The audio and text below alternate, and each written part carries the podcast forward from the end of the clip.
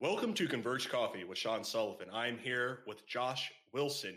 He is a man of many trades and experiences. More in his bio uh, from wrestling alligators professionally to fighting fires, delivering babies, saving lives, working with sharks, venture capitalists, not the great whites, and a bunch of other stuff. But the thing is, is what he's do- currently doing now is he is the principal broker and owner of Kingdom Syndicate, and he owns several or hosts several podcasts, including the Deal Scout, and Uncensored Advice for Men. His philosophy, beliefs, uh, systems shape around, are shaped around our values, which guide our principles and that drive our actions. And so it holds true with the topic that we're going to talk about the experience today, which is failures and identity. Josh, thanks for being on the show. Yeah, man. Thanks for having me. Wow, that guy sounds crazy. well, and that's the thing, like we just talked about in the green room here, is, and we could just kind of kick it off a little bit of just kind of like spitting off like some ideas. Is I, ha- I had a chat with my mindset coach just the other day, and hey, everybody, don't mind. There's like they're mowing grass and everything. Great company, by the way. Um, great, great family owned business. They're just you know right at the right time while we're hosting, like while I'm hosting a podcast, they're they're mowing the yard. So don't mind that. Life happens. Just like with Josh, like not everything's polished, and and I think we got connected when we were running our podcast four years ago, even before it became like the thing to do, like celebrities started to do it. And what I really liked about your um, approach to things is you see everybody's like LinkedIn post where it's super polished. You know, it goes from this month to this month, this year to this year. You know, you, you see trajectory, but sometimes maybe they like haven't had the full experience of you know effing up. Um, and I really love it in the sense of how you have experienced so many different things that you bring to the table and you are an entrepreneur at heart. And so, first question right out of the gate, you know, from your experience, what is your perspective around failures and identity? Oh my gosh, they're two separate things. This is what I've learned is is you're an entrepreneur, right? Like I'm an entrepreneur. There it is it is my driving force to create, to build, to invest, to, to see something change. Like on the predictable success model, like I'm right on the front edge of I want to stir stuff up. I want to create. I want to try. I want to build. I'm not a great manager. So identity versus the event. Identity is who am I? I'm Josh, right? I'm a I'm a husband, father, son of God. I've got uh, I'm a great friend. I'm a, an investor in people. Those are those are the things that make Josh Josh, right? I will never stop loving and lifting up humanity. On the flip side of that, events. What does Josh do? So we got what to, who is Josh and what does Josh do? I do some podcasts, I do some investing, I build businesses, I do these other things. I've failed, and you could see on my LinkedIn 50 something failures that I leave up for the world to see. Those are events. Failure is an event. I but if you tie it to your identity, you you'll kill yourself. I almost killed myself because I cashed out government pension to build shit and I lost. I failed multiple times, food stamps and all the crap, right? When the ident when the event becomes the identity, it will destroy you. You got to keep those things separate. I agree. Oh man, there's so many I think with the Amer, I think that there's a shift in the American culture um, as of late, of like the Great Resignation, all this kind of stuff, where people are are realizing at a massive scale that your job is not your identity. Mm-hmm. Um, it is not the begin all. It's not like you go in, you clock in, clock out, get a pension, then you go. Like, you know, they they did a statistic on you know people who went into retirement and how quickly they the the quality of life went down for them because everything was so tied to their work versus like why can't I why can't you have passive incomes and still enjoy life? Yeah. Yeah. And so uh, here's a, here's another question and just to kind of backdrop like our I think our views on failure are not like oh shit went wrong like oh man there's it's such a negative thing. No, you you hit it on the head in the sense it's an event. It's something you tried, you tried out it might have been, you know, wrong audience, wrong timing, whatever that could be, but you learned from it and you brought that much more experience to the next level. So, you know, what are like when I mentioned like the worst failures? So, you know, any particular of those worst failures that have provided you with the best foundations for your identity? Yeah, great question. So, Sean, I've I've been I've been in venture capital, been in private equity. I built millions of dollars worth of businesses in real estate. I've lost my money, built my money. I've handed over keys back to the bank. I've seen two cars go off on the back of a tow truck. Um, I think when it comes to bankruptcies and failures, food stamps, and all that stuff, you know, one day I was in VC, the next day I was on the back of a moving truck, um, you know, having to move people's furniture, which moving sucks, by the way. You know, I had to do that to put diapers on my baby's butts, you know, when, when times got tough. But I would say the biggest failure I ever made was my partner, my wife. She's my ultimate life partner. Is I did something against her advice. She uh, we moved to New York for a business deal against her wish. It was kind of like woman follow me. Right now, we've had a lot of ups and downs. My daughter's nine, and we lived in nine different homes. So my wife is along for the ride, and she loves me. And when I was like, "Hey, we got a deal in New York. We got to go there from Dallas to New York," she's like, "Babe, I don't think it's a good idea. I don't want to do this. I trust you, but I betrayed the trust of I go, you know, that was my biggest failure of saying, not listening to the wife, not throwing up a red flag and saying, oh, I got to walk away from this cool deal where I'm supposed to make hundreds of thousands of dollars and made nothing. Right.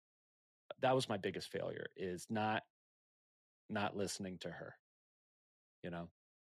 Isn't that amazing how like all the stuff can happen but the people that you align with yourself that you trust the most that you communicate the most with is that trust is so much harder to get back or to it's kind of like we're horse with blinders. I think you and I are kind of cut from the same cloth. It's kind of like we're the thoroughbred, or I, I don't even think thoroughbred. We're just like we're just like kind of the Seabiscuits of the world. We're like we were given a chance and we and we and we we try to figure it out. Yeah. Um, and you know, you know, one time, you know, there's a few times where we, we might have won something. We're probably not Seabiscuit. We're probably just the second, third horse. But we have like, you know, when you have you see the Kentucky Derby and that kind of stuff, the horses have blinders on, and they just go, go, go, go, go. And I kind of feel like when you when you mentioned like you're with your wife of, you know, hey, we shouldn't do this, and you know, you learned your lesson from that is, you know, your wife was like almost the jockey in the situation where the, yeah. the people's advice they help you in the sense of where, how you should pace, where you should turn. They're looking at all the other horses and scenarios versus like, oh, I have this deal. I need to win this race done. Yeah. and life's just not like that. Like, and, and, and that's kind of like counterintuitive of how, um, you're seeing like the economy and everybody deconstructing that. We're decentralizing things. You're noticing Bitcoin and everything else. There's a, such a decentralization to everything where it allows people to have the autonomy to do what they want to do. And so, you know, my next question is, and I think you kind of hinted on some stuff is, you know, how do you bridge that gap between identity and experience with your brands, basically experience with you? Yeah. So I, I look at it this way, you know, I built, built a bunch of cool stuff, also lost, lost a bunch of cool stuff. And, um, after building 10 podcast shows, doing about a thousand interviews and, and working with people ranging from porn stars to pastors to investors to all, having this conversation and then getting to a point in my life where I tried to humble myself, where I actually listen to other people's thing, not just running my mouth and do more listening. Um, what I found is that bridging the gap of identity identity is something that is built on a foundation of a belief system, right? Like, I believe in God. I believe that I'm created for a purpose. I believe that I have a uh, a mission here. I believe so. It's based on my belief systems, which ultimately drive my actions, right? When the actions or events dictate the identity, you get it upside down and you you you have midlife crisis. I've had four midlife crisis. I'm 40 years old. Okay. So like I had the formula backwards. And once you get the formula aligned, you ask the right questions in the right order, then you could find fulfillment, purpose, not tied to an event or an outcome. I'm happy. I'm thrilled. I went through depression. I went through anxiety. I thought about killing myself. I, I lost people that I loved. And I, I, I, grew, you know, like when the world was falling apart, I was afraid. I was angry. I was anxious, but I found my peace. And now I'm trying to help other guys with that. I I applaud you. Like I over the last few years, I mean, I, I agree with you. Like you said it, you set out in your own way. I sought out help with mindset coaches. And a lot mm-hmm. of people are like, well, what like what's a mindset coach or woo woo or all that kind of stuff. But it's it's not. I mean, there's things backed by science, neuroscience, and other things where, you know, you see extremely successful people in certain things, but it took years, decades yeah. for them to formulate to that point. Experiences, they sought out help you know, through because they, they knew something was wrong and they yeah. did something about it. And I think that's amazing in the sense of that is in the reverse of like where you're finding peace, where you're like, I identify that my belief system is this, and I'm driving actions and events that are not aligned to my identity. Yeah.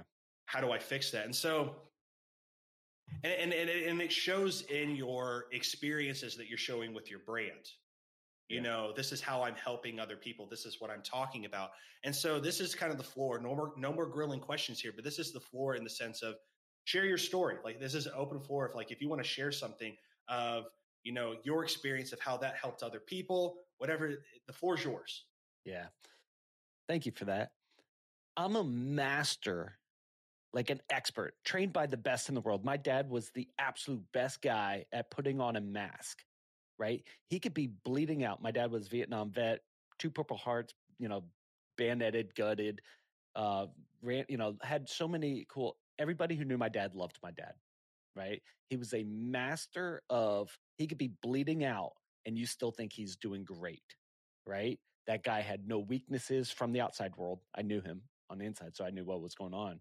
But he was a master of putting a mask on and I was trained by this guy. Voted. I, I, I moved to a new place when in in high school, and within a few years, I was claimed the most popular kid in school. I knew how to work the system, work the game. I got into LinkedIn and I became a LinkedIn influencer, and I, I had some pop podcasts hit top of charts. So I'm a master of wearing a mask. I was going bankrupt, and people were still sending me messages going, "Hey, will you invest in my business?" And finally, like I cracked. The mask started to kill me. It started to suffocate me. The mask that I thought trying to get people to like me. I have a high need for people's approval, for people to validate me, to people to like me. I want I want that so bad. Josh, you're awesome. Go, Josh, go. You know, I want that so bad.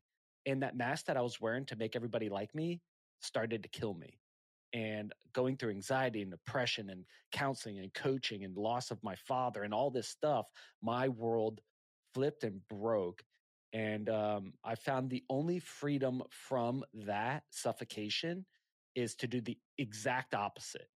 I stand on a cold, wet day with an open kimono going, This is who I am. This is what I got. Shriveled or not, like me or not, this is who I am now I'm here to show up to the world. And when you're able to show up to the world without guilt, without fear, without shame, you can really help impact people's lives. So now, and, and one of my ultra wealthy friends told me this, I was going bankrupt and, and I was like, man, I feel so embarrassed. My calling is to invest in people, to be an investor, an advisor, a, a coach for guys. And here I am. I, how, how am I supposed to be a consultant on how to build or invest and I'm losing it all again. How can I? And he said, Josh, because you share your story and your testimony, because you share these things, you'll be able to help more people. And he's ultra wealthy. He said, You'll be able to help more people than me. I could give money, I could write checks, but I don't have your story. Your story will help. And at that point, and he goes, And welcome to the club. We've all gone bankrupt. We've all lost our. And I was like, Really? He goes, "Yeah, man. Like we've we've all lost our money and such like." And I'm like, oh, "I didn't know that." And he's like, "Yeah." Uh, and I had billionaires tell me that, and I, it just it blew my mind because we live behind masks and we only see what social media or the newspapers. But I've talked and I've coached a lot of very successful people who are hurting on the inside because they're hiding behind a mask and they're lonely. Nobody knows them. So I I took the exact opposite approach here we go. Stand nude in front of the world. Not nude. I, I really don't do that. I have a show called Uncensored Advice for Men. However, no nude pics. Please don't send me any nude pics either. I'm married, happily married. All right. But that's that for me, that's freedom. Yeah, you're I mean, you're you're bearing your soul. Yep. You're bearing your soul into and not seeking validation when you bare your soul. You're just saying, "This is me. Accept me. This is this is this is what it is." And I think that um, not only with you know what ha- like what is happening to you, but also surrounding the people that don't bring you down. It's almost like that lobster technique where people boil lobsters, and the one that's trying to escape, the rest of them bring it back down, saying, "Hey, you're going to die with us." When sometimes you just kind of have to let go of that. You have to let go of um, the people that are kind of bringing you down too, or the events that kind of brought you down, because it might not happen tomorrow. It might happen in a year. It might happen in a decade, but life will get better. And like I don't know. And when you mention social media, we're in that society where it's that instant gratification all the time. Like we don't need that instant gratification all the time. We don't need to like, you know, people are like mentioning like I can like, comment this kind of stuff. That's great, but you know, I'd rather you know talk to a coworker or talk to you or talk to somebody saying, you know, I hear you, I validate that. You know, you know, you know, you're not seeking it, but I want to let you know how grateful I am to hear to hear about it. And just one of those, you know, you know, you know, good job, that kind of stuff, but giving context around it, it fulfills you for that. I mean, it fulfills you for a long time. It gives you that energy versus like a like or comment. It's just that like dopamine hit where it's kind of like, okay, that was great. Where's the next one? Yeah. It's a lie. It's a lie we bought into. And here's the thing I don't do this, but I could buy a thousand likes. I can go to a website and say, oh, you know what? I got a social media post. I want to buy likes and comments. I could pay for that. And I just find that when we when I found myself checking how many views did I get on this show? How many likes did I get? How many comments? I got trapped in that rather than the mission. Who am I trying to connect with? Who am I trying to help? Who am I trying to, you know, lift up? What kind of deals am I trying to do? And that's why I mean that's why we stood up our public relations company because we're sick of that. We're we're mm-hmm. sick of dealing with that kind of stuff. I just I think it's it's harmful. And when my daughter oh man, we we made a video. She's like, make me make a video. Let's put on YouTube. We'll be famous. Nine years old, or how she was eight maybe, and it just broke my heart that that was. I am the same. I'm still trying to get people to like me, you know. And here's an eight year old that I'm training to be this. So I was like, no, nah, I'm not doing this anymore. Deleted a bunch of social media stuff and just got out of that world, just unplugged and just middle finger up and said, screw you guys, I'm out. Yeah, and if you kind of look back at like the most famous social media, like the people who own those mm-hmm. are pretty much the most antisocial people. Weird, huh? Yeah. I mean, and and the other thing is is that the most successful people are usually the most quiet people. Yeah. Because they got to the point where like, hey, I just want to I just want to help a certain amount of people. I'm focused in on helping these people through the course of my career versus like I need to have 10,000 followers to do this and be an influencer. And that's great if you want to be an influencer and that's giving you that's that's re-energizing you that's that's making you healthy, but you know, that's not that's not for everybody. Yeah. Yeah, oh, man, such a good point. Now, I've got let's let's let's break down the numbers. I've got on LinkedIn, I'm looking at my LinkedIn, 21,236 followers, air quote followers if you're just mm-hmm. listening in. You know, none of them, none of them has sent me a message going, Hey, dude, like, how are you doing, man? mm-hmm. when I post something, they might go, Cool. Hey, could you get me money? Here's the two most common messages I get on LinkedIn. Congrats on the new job because I had a lot of them and a lot of failures. And could you give us money? Can you find us money? Can you invest in us? Can you? It has something to do with money, either more customers, more money, more this. You know, so like, is, is that real? Are we are we chasing those followers or are we really building value and building a little tribe of people that we could build and support and lift up? Man you mentioned a really cool dude who who does this well and uh you know that's where i'm moving towards. Yeah audience is cool. I'll put something out but man i'd rather build my little tribe these people exactly. that I, I go the distance with you know well, and you're noticing that in the kind of the marketing world too, where it's less lead gen and more demand gen. So you're weeding mm-hmm. out and you're prospecting out all the people who are, they might be viewing you, they might be following you, they might be whatever, but you're weeding out all of the, those people who are not engaging in an event and action that is tied back to how they're relating to your identity. Yeah. and weeding it down and and and making those actions. So, I mean, we could talk on and all about this, but you know, this is the last part of the episode, and you know, it intertwines with your identity. It's mm. about you. So, Josh, like, you know, for work, hobby, and health, if you want to kind of like give a synopsis of or a kind of a breakdown for those things of you know how do you operate to kind of give inspiration to other people in the sense that you know i've had listeners you know say that you know this was interesting because i thought i was the only one or i felt you know that you know what i do for health or what i do for hobby or whatever is not significant. But that's the thing is everybody is unique in that in that respect of our genetic makeup our experiences because not everybody has the same experience. I mean our our fingerprints are all different. Our teeth are all di- like all this kind of stuff. And so I, I, just wanted to you know have another share your floor about you and basically open the kimono hopefully you have underwear underneath boxers um so i love one of my favorite morning routines i typically wake up pretty early and i'll do some workout go for a jog push-ups pull ups, sit ups, whatever. Nothing crazy. I don't go to a gym. I've, I've got three kids, nine, five, and two at the time of this recording. But one of my favorite things to do is I walk my daughter to school and then I walk to my office. I say hey to all the crossing guards. I say hey to the teachers, and it's just like small, small little town. I love that process of walking daughter to school every single day, kissing her, telling her I'm proud of her, helping her change her mindset of being gratitude, you know, being that of thankfulness and peace and and uh, so I just want to impart that. I get I get that time to be with her every single morning. So that's my favorite routine, my favorite structure. Um, in terms of hobbies, stuff that I do, I've got three kids, so I don't have a lot of me time, and I'm taking care of some some um, family members who are sick. So I'm like walking people through some really tough times. Um, so I don't have a lot of time to be like, oh, I want to build a boat. I don't have that. Um, I do really enjoy hanging out with the wifey with a glass of wine or uh, tequila or scotch or something like that, sitting on the front porch chatting.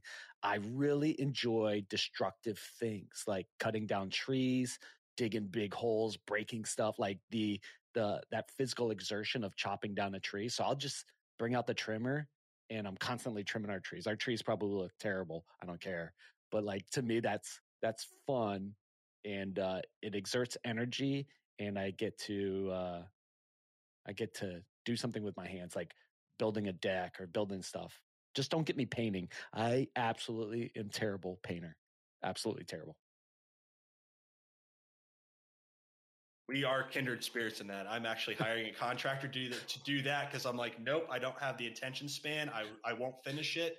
Yeah. But you know, give give me something to do like mulching or something like that to get your hands yeah. dirty and like look at and and see like uh, it's a physical thing in the sense you see the achievement that you made, you see a change that you made, and so you know, Josh, thanks for you know talking to me about you know your your viewpoints on failure, identity, how they interact with one another, um, your experiences from that, how you've built businesses, how that that identity you know relates to how you do business with other people and building customer experiences as well as you know sharing your story of you know flipping the script and basically showing up to the world and no guilt no fear no shame as well as um, how you are very tied to your identity of with your wife your children being grateful having a, a very you know excellent mindset going into things um, of not it's not you know the mask but you you basically just ripped off the mask saying this is who i am and this is what i can do and so, Josh, thank you for being on this episode.